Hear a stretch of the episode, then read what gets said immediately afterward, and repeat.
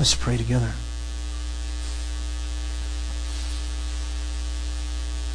Father, we are unworthy to be in your presence. All of us are. We should be condemned. And yet we go to your eternal Son, the Lord Jesus Christ, and we hide ourselves in him because he is the one who stands in the gap for us. So that with us, Father, you say that you are well pleased. Because we're united to the Lord Jesus Christ. Or kindness, or compassion, or great love. Thank you. We bring to you our requests. We thank you that you hear us because of the Lord Jesus Christ. Right now, we pray for Matthias and Janet Sandoval. Bless their marriage. It would display the gospel. Christ Jesus loving his bride, the church, and loving leadership, your bride submitting to you in all things. May their marriage exemplify this relationship.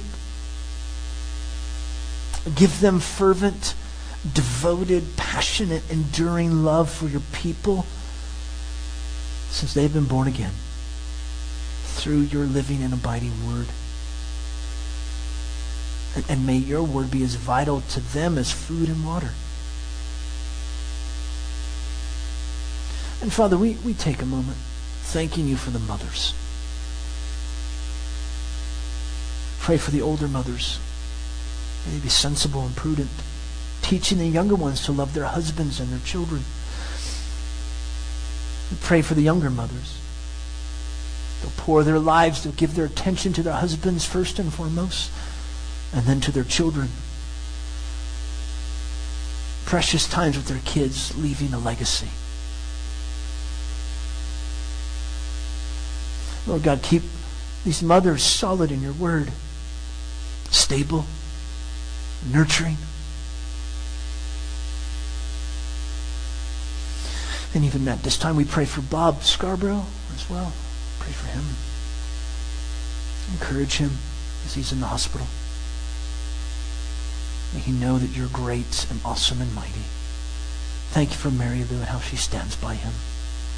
Bless her for that. We pray for the church as well. We pray for Summit Bible Church. We thank you for the ministry that Eric has poured into there at Summit Bible Church in Chino Valley. Give them such confidence and assurance from your word as they profess faith in the Lord Jesus Christ and display fruits. And they know they have eternal life. Father, keep them. Don't let the evil one touch them or upsurge them unite them under your truth. Continue to give them understanding to know your Son. And we specifically pray for Eric. May he love his wife Lori, his son Zach, Victoria, Paisley. May he shepherd his family, shepherd your church, give him wisdom, wisdom to the elders. May he preach the word.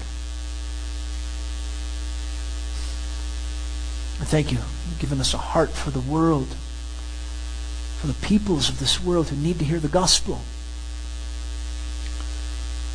We pray specifically for Sudan and South Sudan.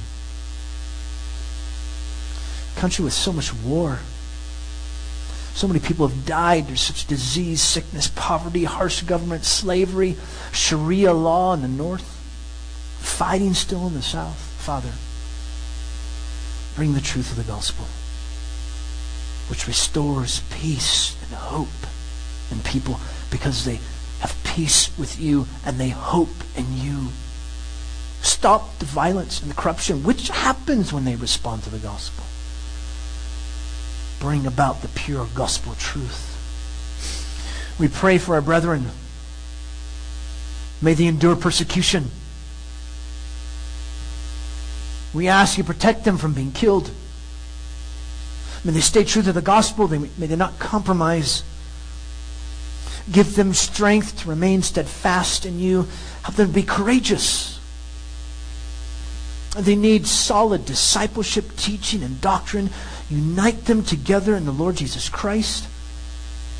Give them trained pastors and teachers and doctrine and counseling. And Father, we pray you would destroy the false teaching of Islam. We pray specifically for the Nuba Mountain people, the SPLA army, the youth, the thousands upon thousands of street children, the province of Darfur, Beja, these different areas and people groups, oh God. We pray that you would move. Much risk is involved going to Sudan and South Sudan. According to your plan, send more of us to these both of these places. We may come alongside our brethren and encourage them and be ready to suffer for the gospel. And for us who are here today, Father, give us more passion to proclaim the truth of the gospel of the Lord Jesus Christ. And it is by his name we pray together. Amen. Please be seated.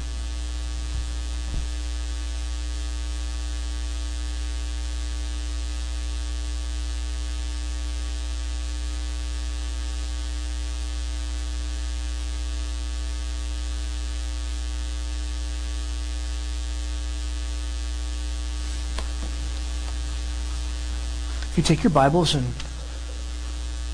go to Acts chapter 4.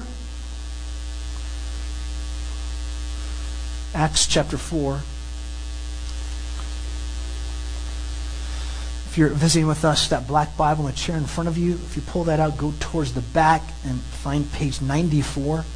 Page 94. Acts 4, verses 1 through 12. That's what we're going to study this morning. Just trucking through, making our way through the book of Acts. Acts chapter 4, verses 1 through 12. I'm going to read the passage, then we'll go into our study. Acts 4.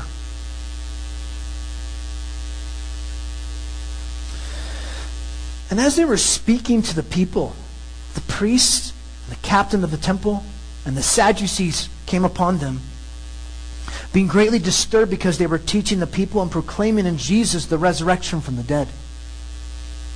And they lay hands on them and put them in jail until the next day, for it was already evening. But many of those who heard the message, the word, believed, and the number of the men came to be about 5,000. And it came about on the next day that their rulers and elders and scribes were gathered together in Jerusalem, and Annas the high priest, and Caiaphas, and John, and Alexander, and all who were of high priestly descent. And when they had placed them in the center, they inquired, By what power, or in what name have you done this? Then Peter, filled with the Holy Spirit, said to them, Rulers and elders of the people, if we are on trial today for a benefit done to a sick man as to how this man has been made well, let it be known to all of you and to all the people of Israel that by the name of Jesus Christ the Nazarene, whom you crucified, whom God raised from the dead, by this one, this man stands here before you in good health. He is the stone which was rejected by you, the builders, but which became the very cornerstone. And there is salvation in no one else, for there's no other name under heaven that has been given among men by which we must be saved. We have a little video up here for you. I want to uh, show this to you. Maybe want to get those lights, Travis.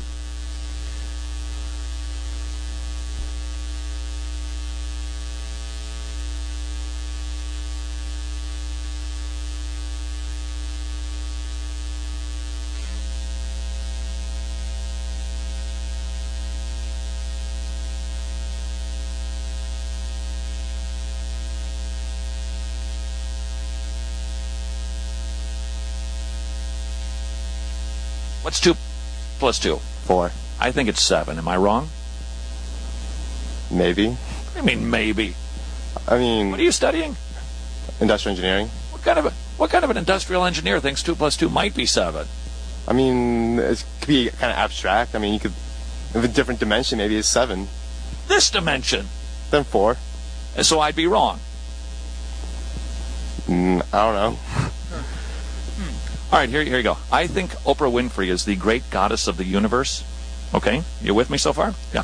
And if I say her name seven times right before I die, I'm going to live for eternity in her high rise penthouse in Chicago, enjoying a healthy diet with her personal trainer for all of eternity. That's what I believe. Am I wrong? No. How do you know? I mean, that's your perception of reality, so Okay. Do you think I'm right?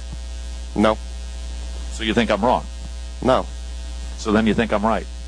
No. Then I must be wrong. no. They're, no, they're not. Suddenly I feel like a like a Catholic. okay, so how uh, you you don't agree with me though, correct? No. Why not? It's dopey.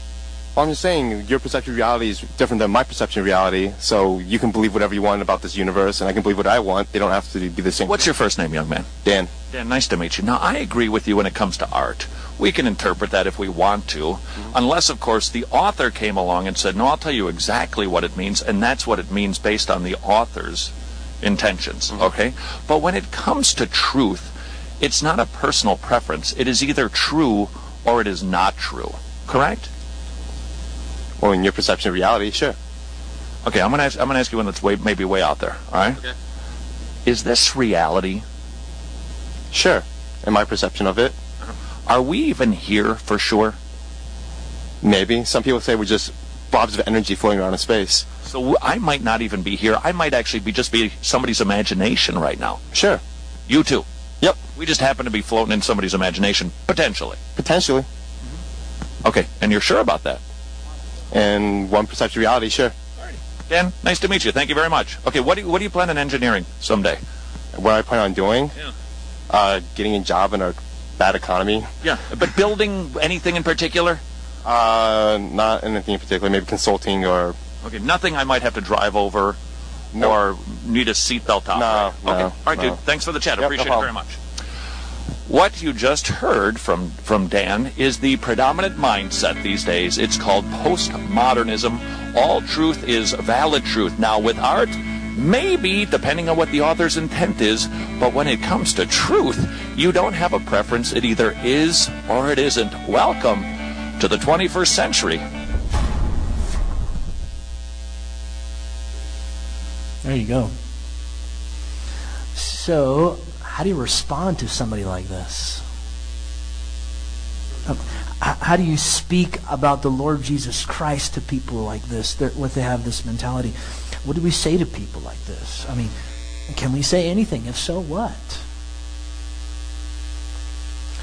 Well, whether it's people like Dan, or whether it's a Muslim who lives across the street from you, or it's one of these religious leaders that we have in our text today. Peter takes us to the school of evangelism in our passage. That's what he does. We back up. Oh, great. Thank you, Tony, for doing that. So today we're going to say, just do it. This is what Acts is all about. Just do it. Be who you are. Let God use you to fulfill his mission. Today, Evangelism 101. Maybe you have kids or grandkids that are just going into college. This is, uh, you know, the, the beginning type classes, Communications 100, Communications 101. This is Evangelism 101. How do you talk to somebody about the gospel? What are the basic elements when we give someone the gospel? This is what we're going to see today in Acts chapter 4, verses 1 through 12. Evangelism 101 here is the first confrontation with the Jewish leaders and the first persecution of Christians. It comes here.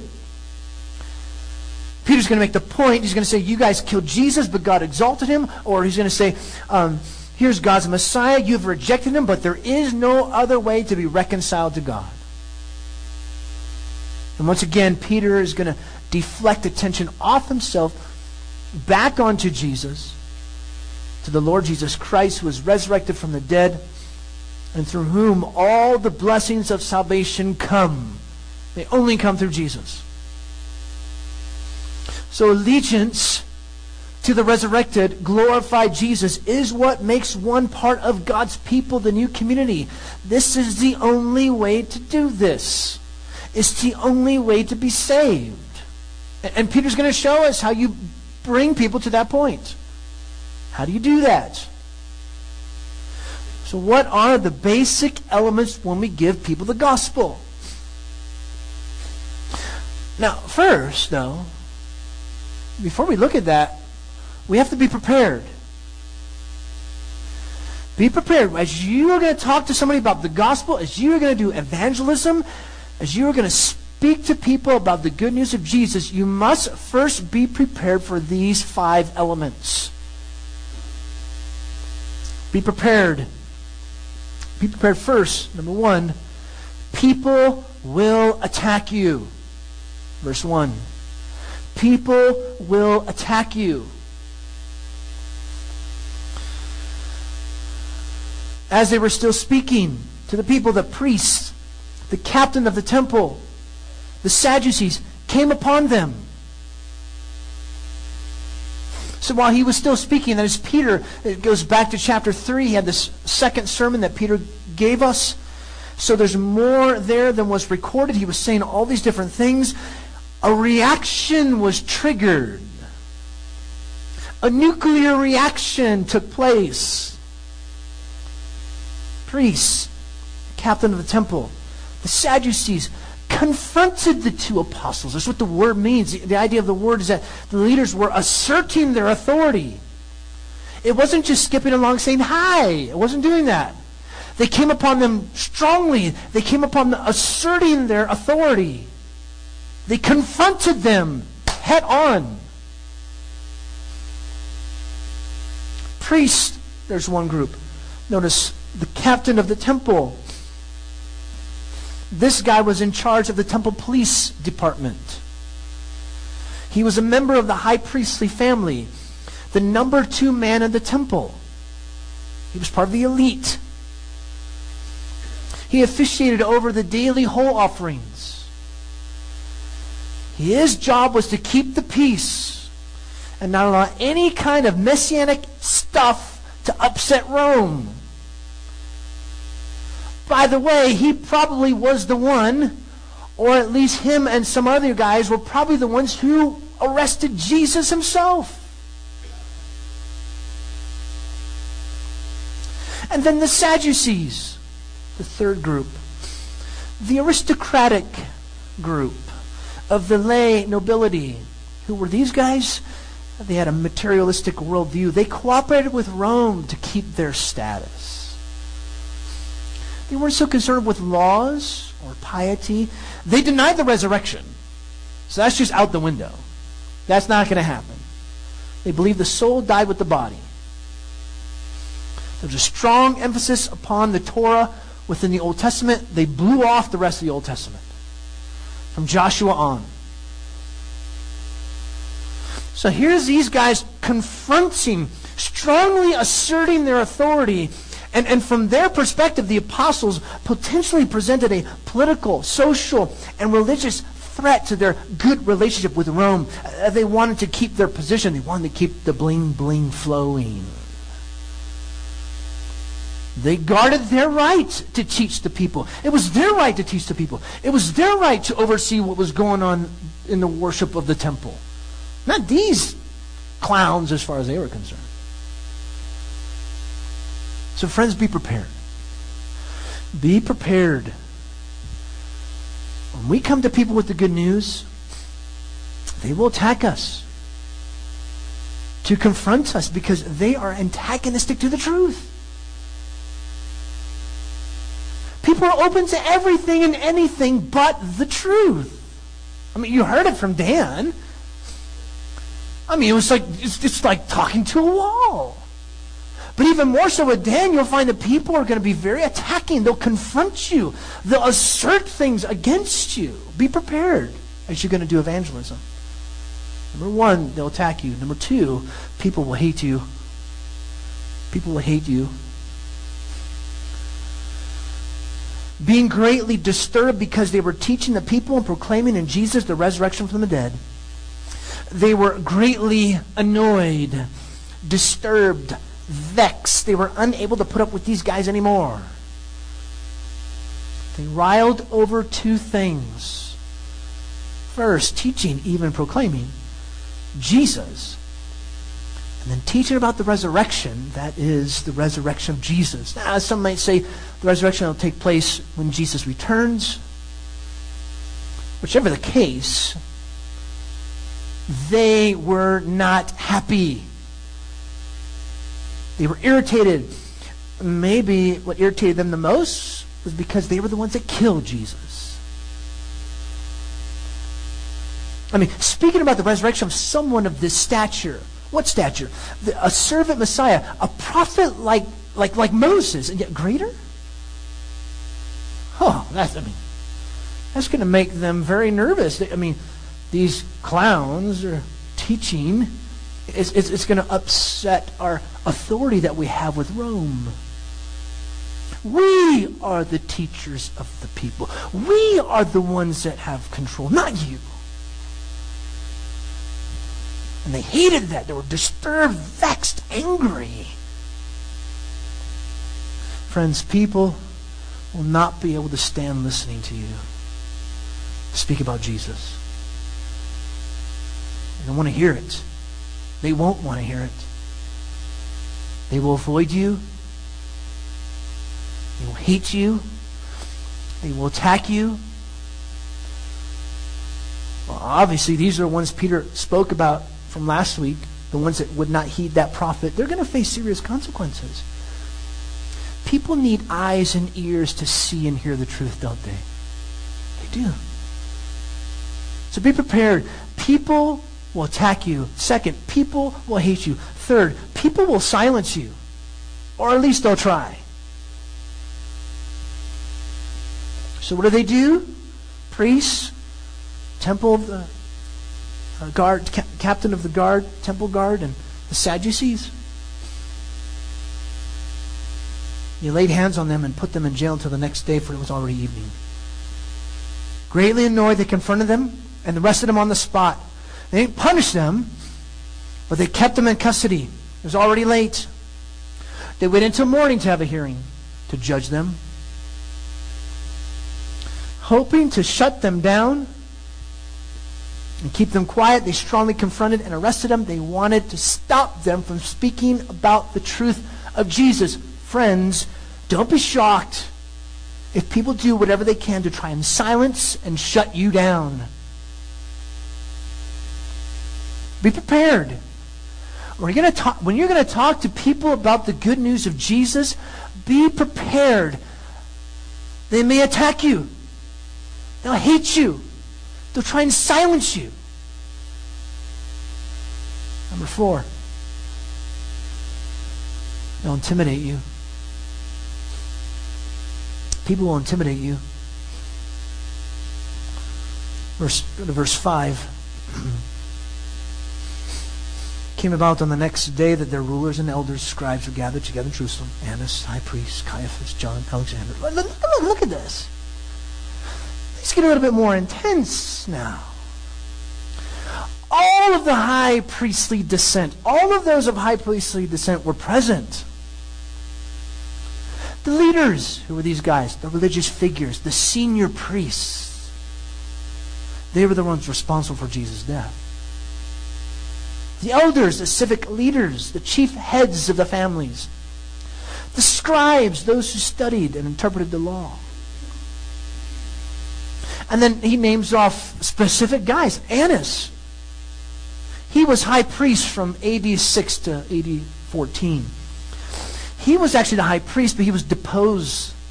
Um, they kicked him out, the Romans, which was invalid because once you're a high priest, you're a high priest for life. So that's why Luke says he's the high priest. When he actually wasn't the high priest, it was Caiaphas who was high priest. But Caiaphas was the son in law, so Annas still has some power there. Caiaphas was high priest from AD 18 to 36.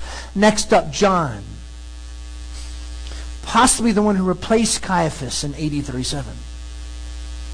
And then names off here Alexander. We, we don't know who this guy is. But these are the official top notch, top dogs of Judaism. These were the guys in Jerusalem. They were present to render judgment upon Peter and John. What are we going to do with them? So here are these 11 groups or individuals who were against the apostles, against Christianity. Now, what's the significance of this? Why does, why does Luke name them off here? To show the weight they were standing before. These the people. These were the guys that they were standing. They were standing before these guys, but also to show this was the same court that tried and condemned Jesus. It's the same guy, the same ones. Friends, look, uh, people will try to do anything they can to intimidate you. They'll mock you. They'll make fun of you. They'll be obnoxious, rude. Stand firm. Stand firm. One of the main reasons why we're afraid to proclaim the gospel is because the world intimidates us. Let us stand strong to speak the world thinks they can stop us by threats, force, attacking, hating you, despising you, trying to silence you. They'll use force, prison, even pain or death. But, but they cannot. They cannot do that because God is bigger than them. This is what they'll try to do. Be prepared. And then the last thing that they'll try to do, number five, People will bully you. People will bully you. Verse 7. When they placed them in the center. So here you see the intimidating group, and the idea is that there was a U shape like this. And guess where Peter and John were? right there. So they're all just looking at them to intimidate them in the semicircle, in the midst of them, and then they bullied them by asking them the question, by what power or what name have you done this?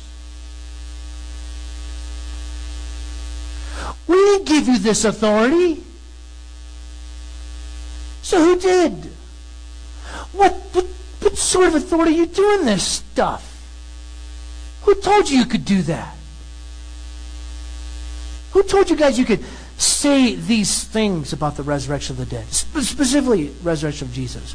Who told you you could heal that guy?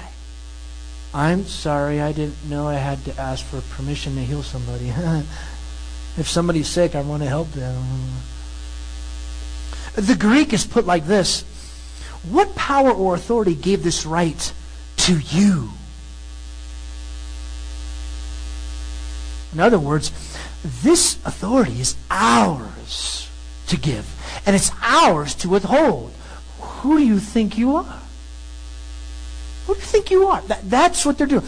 They bully them. They bully them, trying to, to put them down.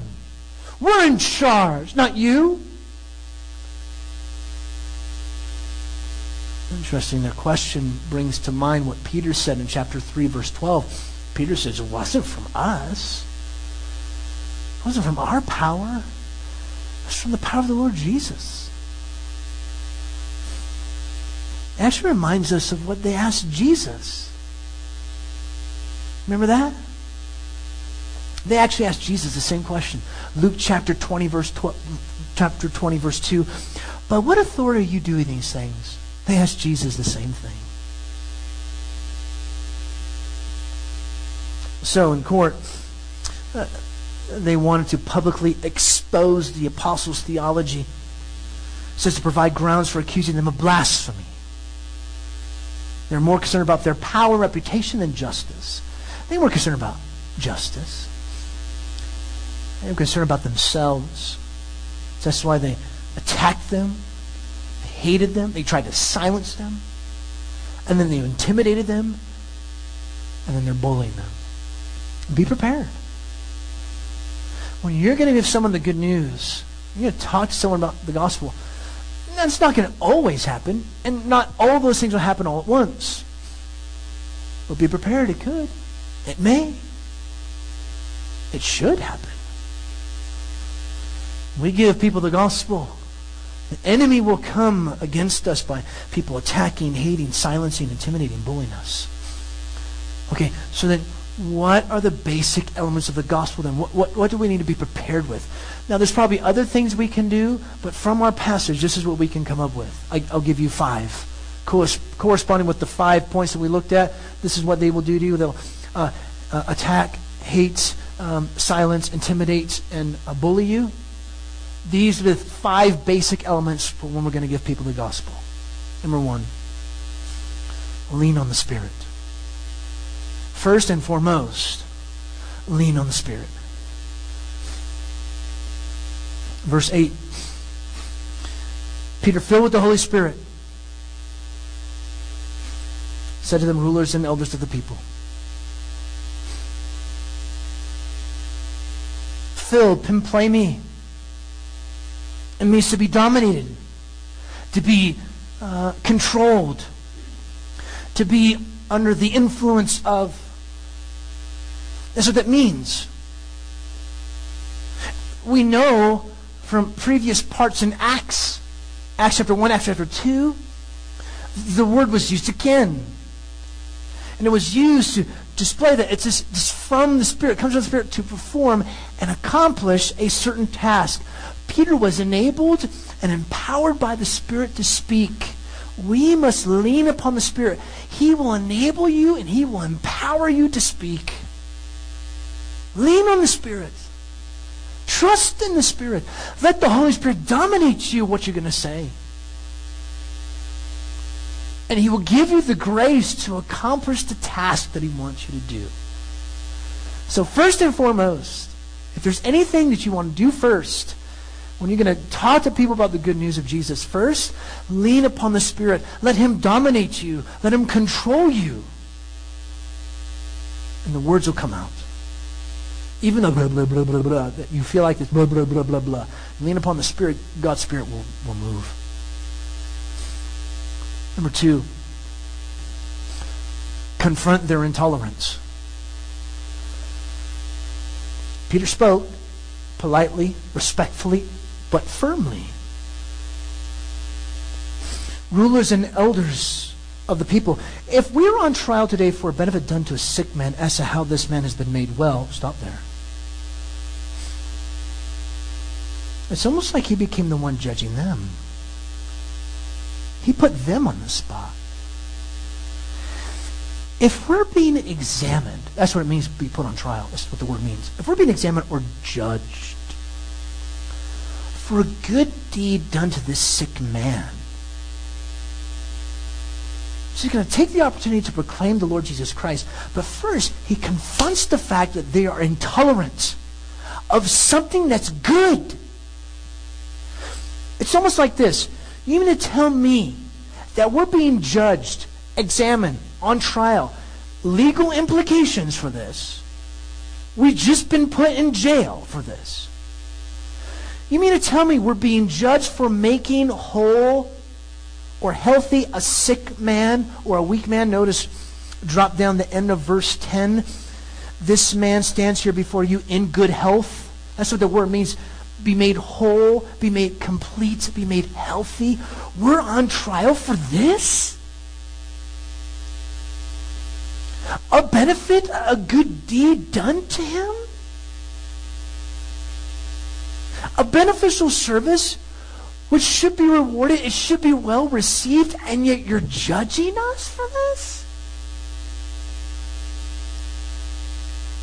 Why should it be made the subject of judicial questioning? Why are we here for doing this good deed to this man? So, what does it mean when we're talking to people about the gospel? Confront their intolerance. Confront them with the fact that we're not doing, we're doing a good thing. We're not doing anything evil.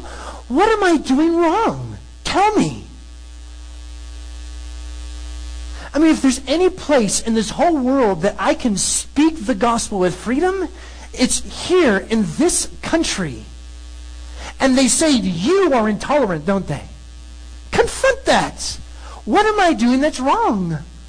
I'm just speaking a message of truth. I'm just giving you the gospel. Don't you want forgiveness? Confront them with that.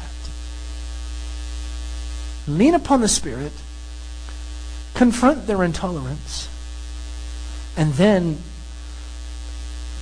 the big part, proclaim the Lord Jesus. Proclaim the Lord Jesus. Notice he starts there in verse 10.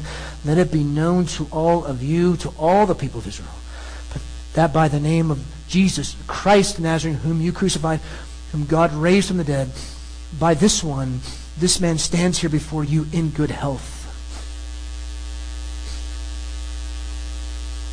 It was none other than Jesus Christ the Nazarene that this man, and I actually want to jump, jump right back up to verse 9 where he says, This man has been made well. The actual Greek term is saved. This man has been saved. Let it be made known to you that this is how this happens through Jesus Christ. This man has been saved, delivered, by Jesus Christ physically. But yet, remember, we talked about this last week and, and the week before that when, uh, when Peter healed this man. The healing symbolized spiritual deliverance.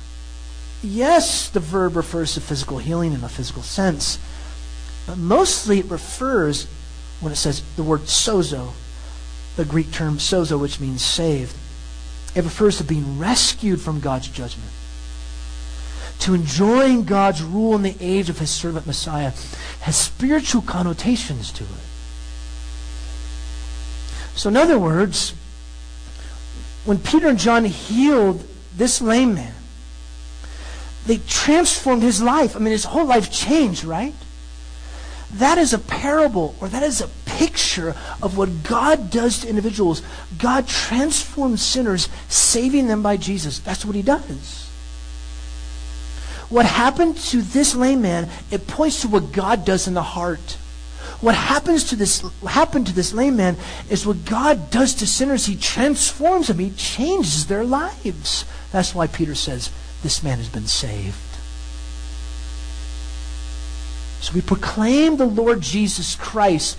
And notice the different elements that he's proclaiming about the Lord Jesus Christ. First, Peter mentions, and we must proclaim that Jesus died. Jesus was crucified on behalf of sinners. We tell them that God showed his great love and kindness to sinners in the life, death, resurrection, and exaltation of Jesus, while also upholding his justice. I mean, how can God still be just and yet give forgiveness to sinners? How, how can he do that? God just can't say, oh, that's okay. He doesn't do that. He can't do that.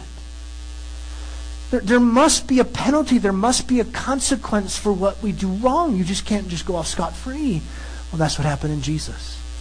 Jesus, on Jesus, God poured out all his anger on sin. He was the substitute so God could still uphold his justice and yet at the same time show his love. God could uphold that he's a righteous God and yet at the same time show that he's compassionate and gracious. We tell them that. Tell them that. Tell them that he died and tell them that they were the ones that killed him.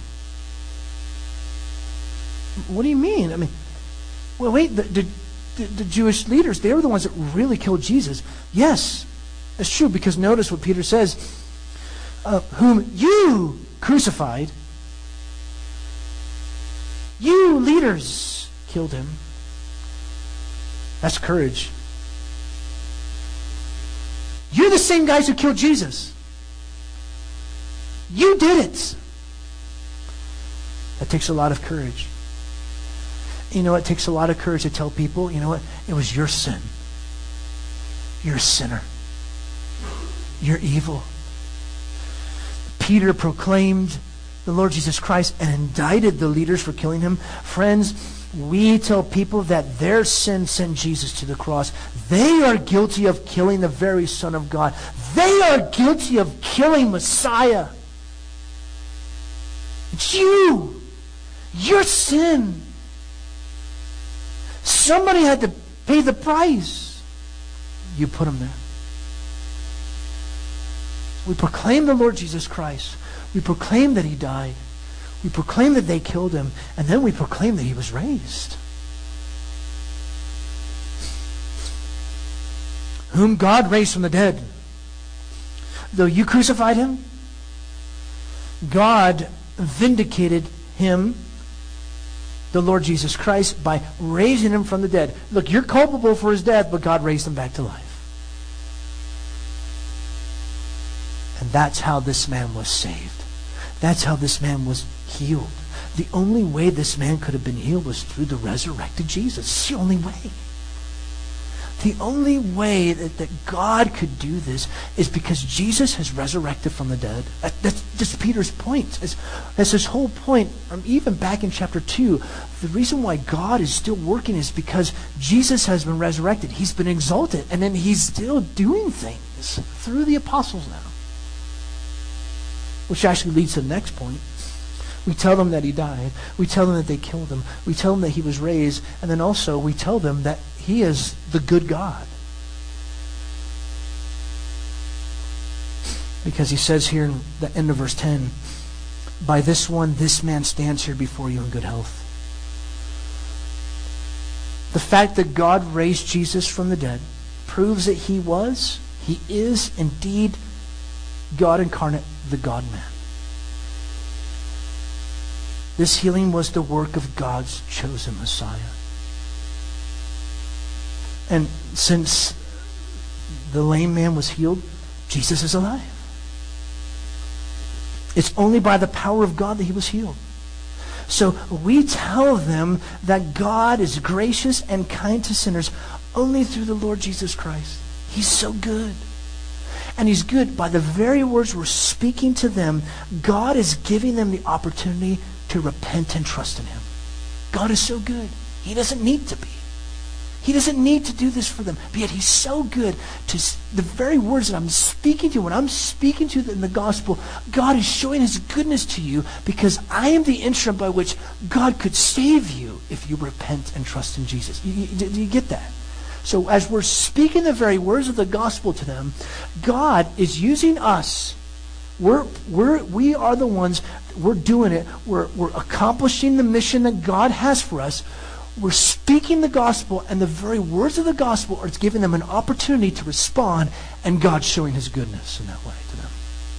When he doesn't need to. That's what he's doing. So we tell them that. We tell them God is showing his goodness. I actually tried that with that guy um, James that we met in Jerome. So all these things, I try to put these things into practice. I'm trying to, I'm preaching this, I got to do it, right? I mean, come on. So I'm like trying to tell him about these things. And it was neat. Where he kind of stopped and, oh, yeah, yeah. He was thinking about it. It's like, great, praise God. Maybe the Spirit's going to get a hold of his heart and save this guy. And then verse 11 kind of sums up the whole truth about Jesus. He is the stone which was rejected by you, the builders, but which became the very cornerstone. I mean, this sums up, I mean, there's a lot there that we can talk about. I'll give you the gist of it. Though they scorned Jesus, it was God's divine plan for them to do what they still did and yet still be culpable. Jesus' rejection and his vindication it was prophesied in the Old Testament. And then what Peter does, he quotes Psalm 118, verse 22.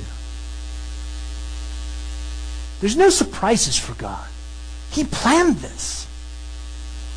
Now, now let's, let's take this. Let, us talk about this for a moment. The fact that God planned this for Jesus, okay?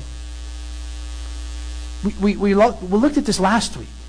That God planned this sin to take place upon his son God decrees or plans or purposes evil. That's what he did with this, with his son.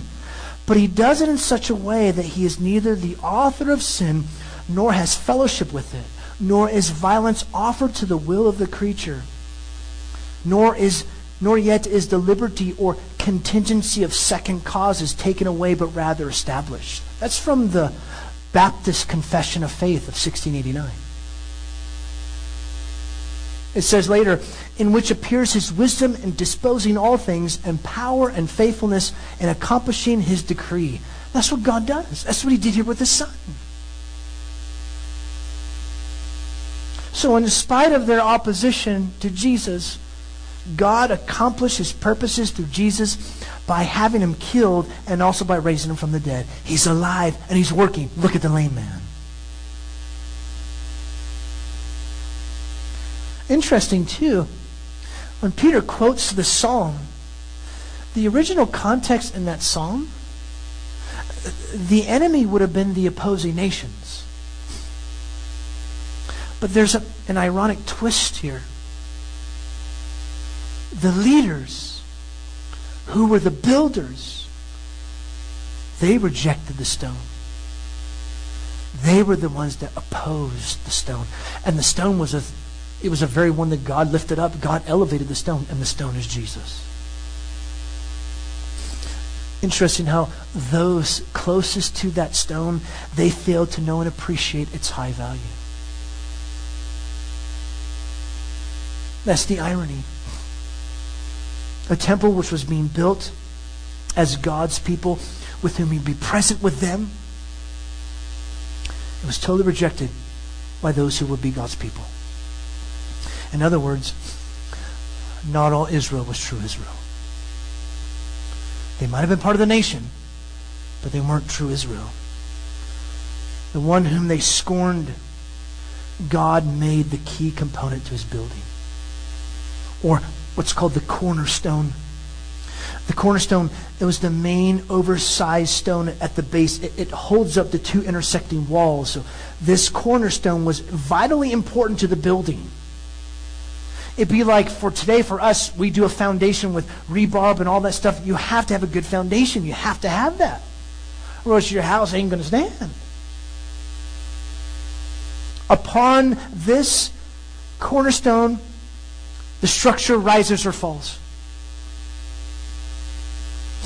And as one writer puts it, quote, what they rejected, God vindicated. So Jesus the despised stone who was scorned, rejected by the leaders of God's people. He was exalted by God to highest honors. Jesus is the one, the one and only key individual who will restore Israel and bring about the new creation of this entire universe. That's summed up in just that one verse. So that's what we tell people. We proclaim the fact that who Jesus is. He died. You killed him. He was raised, right? We, we speak about that. God exalted him. We speak about that. And we tell them that he's a good God. He brings forgiveness of sins. So we tell them God is like this. He's opened up to you. He's going to give you forgiveness and mercy. God is opened up to you. Number four,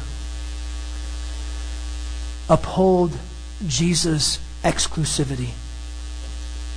Uphold Jesus' exclusivity. Here was Peter's concluding argument, verse 12. There is salvation in no one else.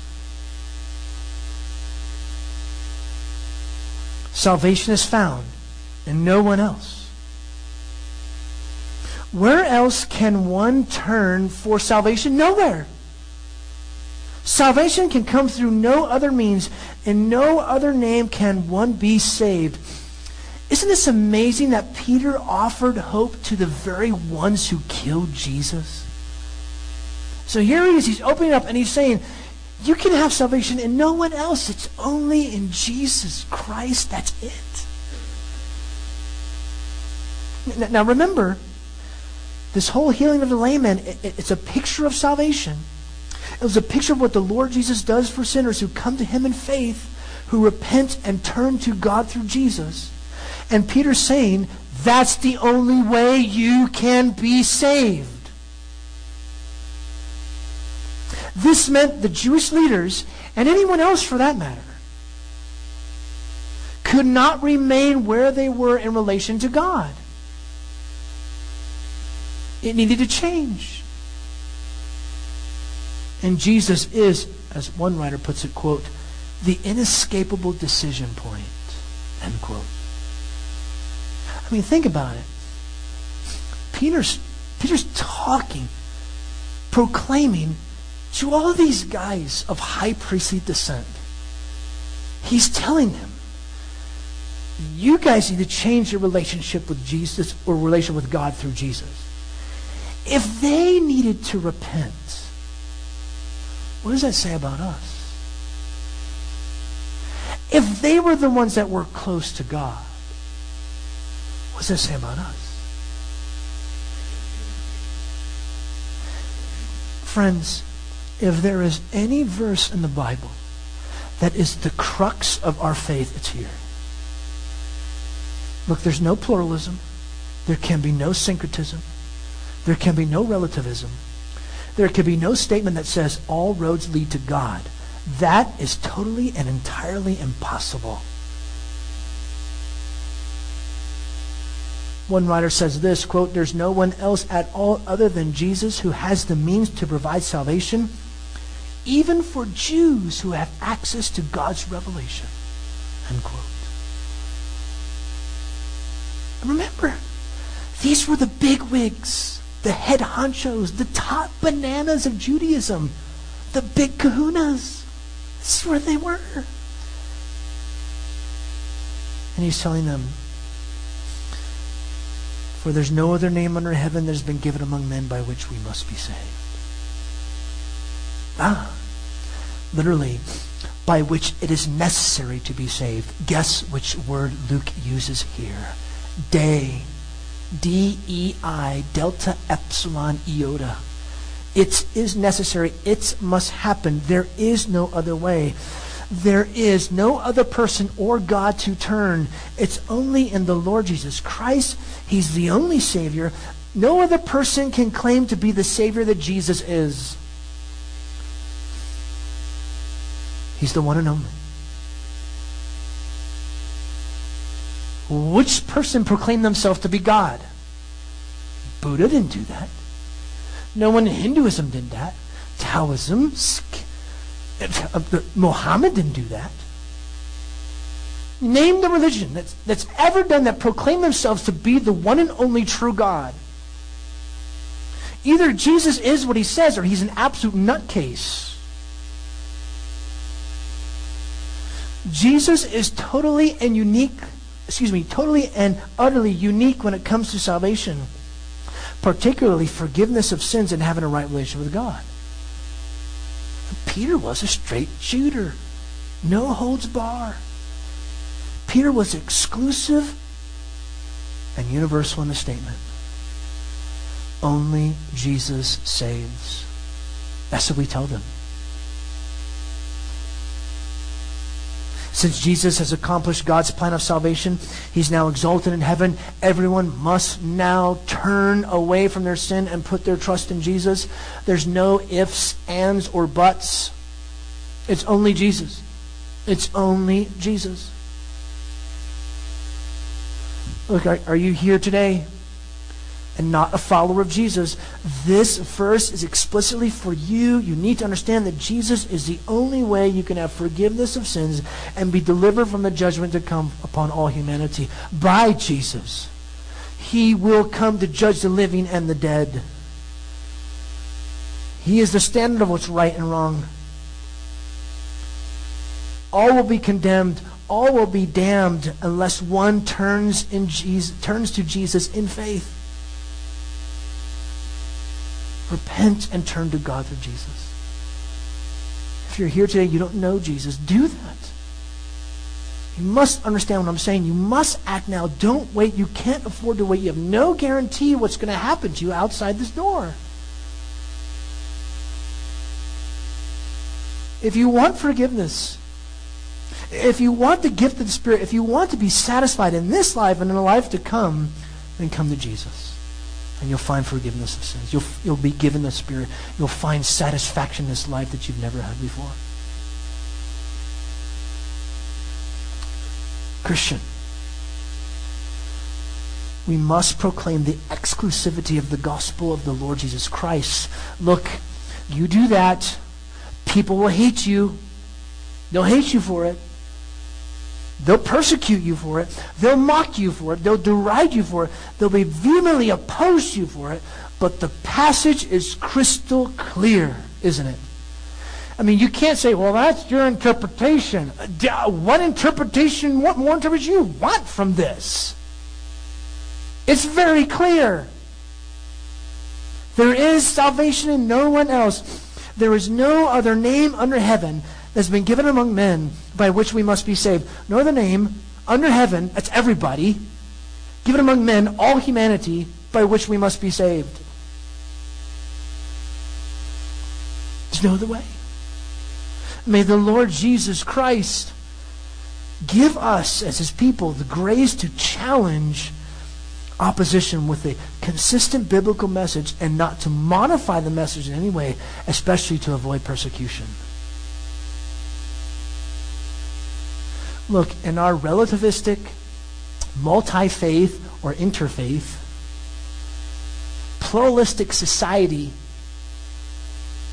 they find this truth regarding Jesus Christ totally repulsive, vile, offensive. You, you, you, you, mean to tell me I can't save myself? I, uh, there's not other ways to God? Right? They'll accuse you. You're narrow. You're exclusive. You're intolerant. You say, no, God is. I'm just a messenger. May God give us grace to put our reputations on the line as well as the relationships we have with these people. You've got to be ready to put them on the line, friends. This is honest evangelism. Jesus is the only way. And yet he's open. He's like this. He's open arms to anybody and everybody. Anybody can come to him. But you must understand that he's the only way. You can't go to anybody else.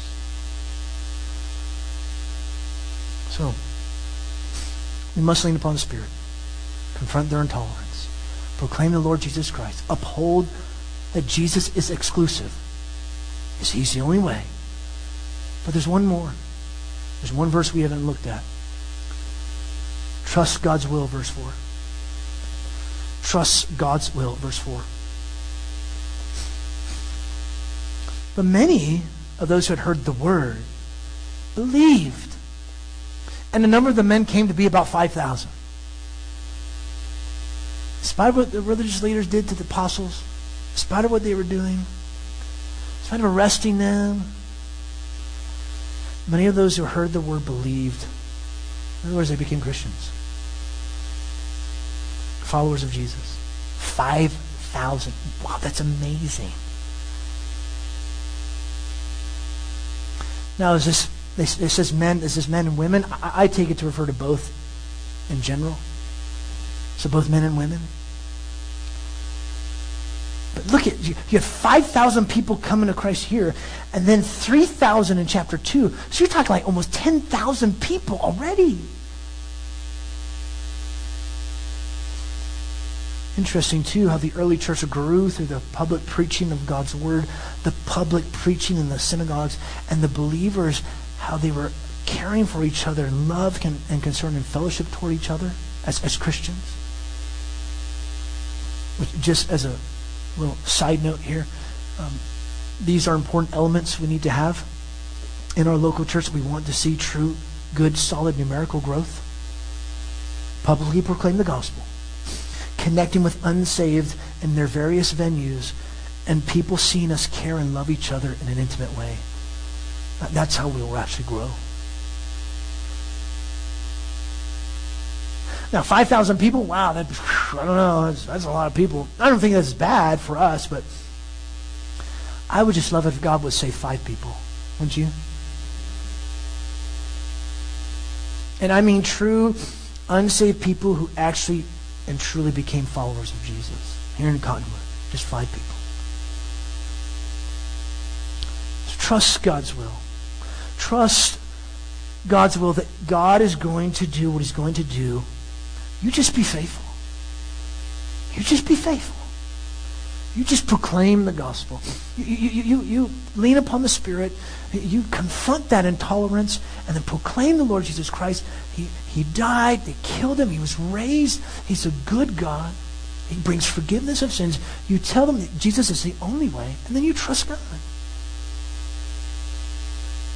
We pray and trust God to do the work, right? And pray, if you would. Pray that God would save four to eight people in Jerome. And eventually we'll see 20 to 25 followers of Jesus in Jerome.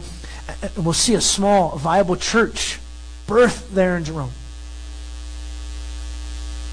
In what seems to be a God-forsaken town. But God has his elect people, doesn't he? Right? God has elect, his elect people. He calls us to proclaim. Are you going to proclaim, Christian? Member of Cottonwood Bible Church, are you going to do that? Are you going to proclaim? Are you going to take this seriously? Evangelism 101. There you go. Let's take a few moments. Let's, let's ponder what we've seen in God's Word here in Acts chapter 4, verses 1 through 12. Let's think through this. We'll have a few moments of silence for you to think and ponder. And we'll do our time of giving and sing our last two songs with our closing prayer. Let's ponder what we've seen in His truth.